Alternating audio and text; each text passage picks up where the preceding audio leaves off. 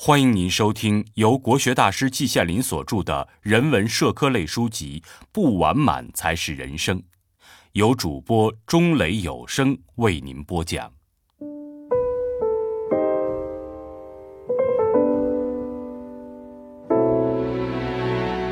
论包装，写于一九九七年八月十八日。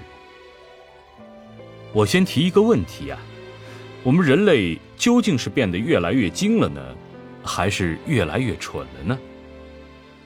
答案好像是明摆着的，越来越精了嘛。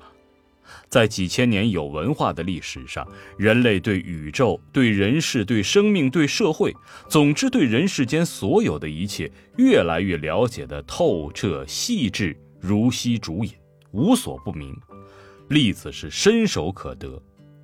当年我们中国人对月亮觉得又可爱又神秘，于是就说有一个美女嫦娥奔入月宫，连苏东坡这个宋朝伟大的诗人也不禁要问出明月几时有，把酒问青天，不知天上宫阙，今夕是何年。可是到了今天，人类已经登上月球，连月球上的土块也被带到地上来了，哪里有什么嫦娥呢？哪里有什么广寒宫呢？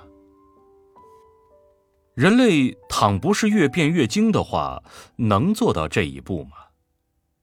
可是我又提出了问题，说明适得其反，例子也是伸手即得的。我先举一个包装的例子吧。人类活动在社会上，有时候是需要包装的，特别是女士们在家中穿得朴朴素素，但是一出门，特别是参加什么香港话说的派对，则必须是打扮得珠光宝气，花枝招展，浑身撒上法国香水，走在大街上，高跟鞋跟敲地做金石声，香气直射十步之外，路人为之侧目，这就是包装。而这种包装，我认为是必要的。可是呢，还有另一种包装，那就是商品的包装啊。这种包装有时候也是必要的，不能一概而论。我从前到香港买国产的商品，比内地要便宜得多。一问才知道，原因是中国商品有的质量并不次于洋货，只是由于包装不讲究，因而价钱卖不上去。我当时就满是疑惑呀。究竟是使用商品呢，还是使用包装呢？我因而还想到一件事儿，我们楼上的一位老太太到菜市场上去买鸡，说是一定要黄毛的。这卖鸡的小贩儿就问老太太说：“哎，你是要吃鸡呀，还是要吃鸡的毛啊？”到了今天，有一些商品的包装更达到了匪夷所思的地步，外边的盒子或木或纸或金属，往往极大，装扮得五彩缤纷，璀璨耀眼，摆在货架上时是庞然大物，提在手中或放在车中更是运转不灵。我左提右提，横摆竖摆，都煞费周折，及至拿到或运到家中，打开时也是煞费周折。在庞然大物中左找右找，找不到商品究竟在何处，很希望发现一张纸条上写着此处距商品尚有十公里，恕不致我失去寻找的信心。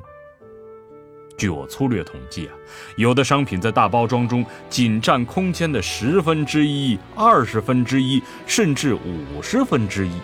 我就想到了那个鸡和鸡的羽毛的故事，我不禁要问啊，我们使用的是商品呢，还是包装呢？而担负这些庞大的包装费用的，羊毛出在羊身上，还是我们这些顾客。而华美绝伦的包装呢，商品取出后不过也就是一堆垃圾嘛。所以啊，如果我回答我在开头时提出的问题，人类越变越蠢，你怎样反驳我呢？季羡林，一九九七年八月十八日。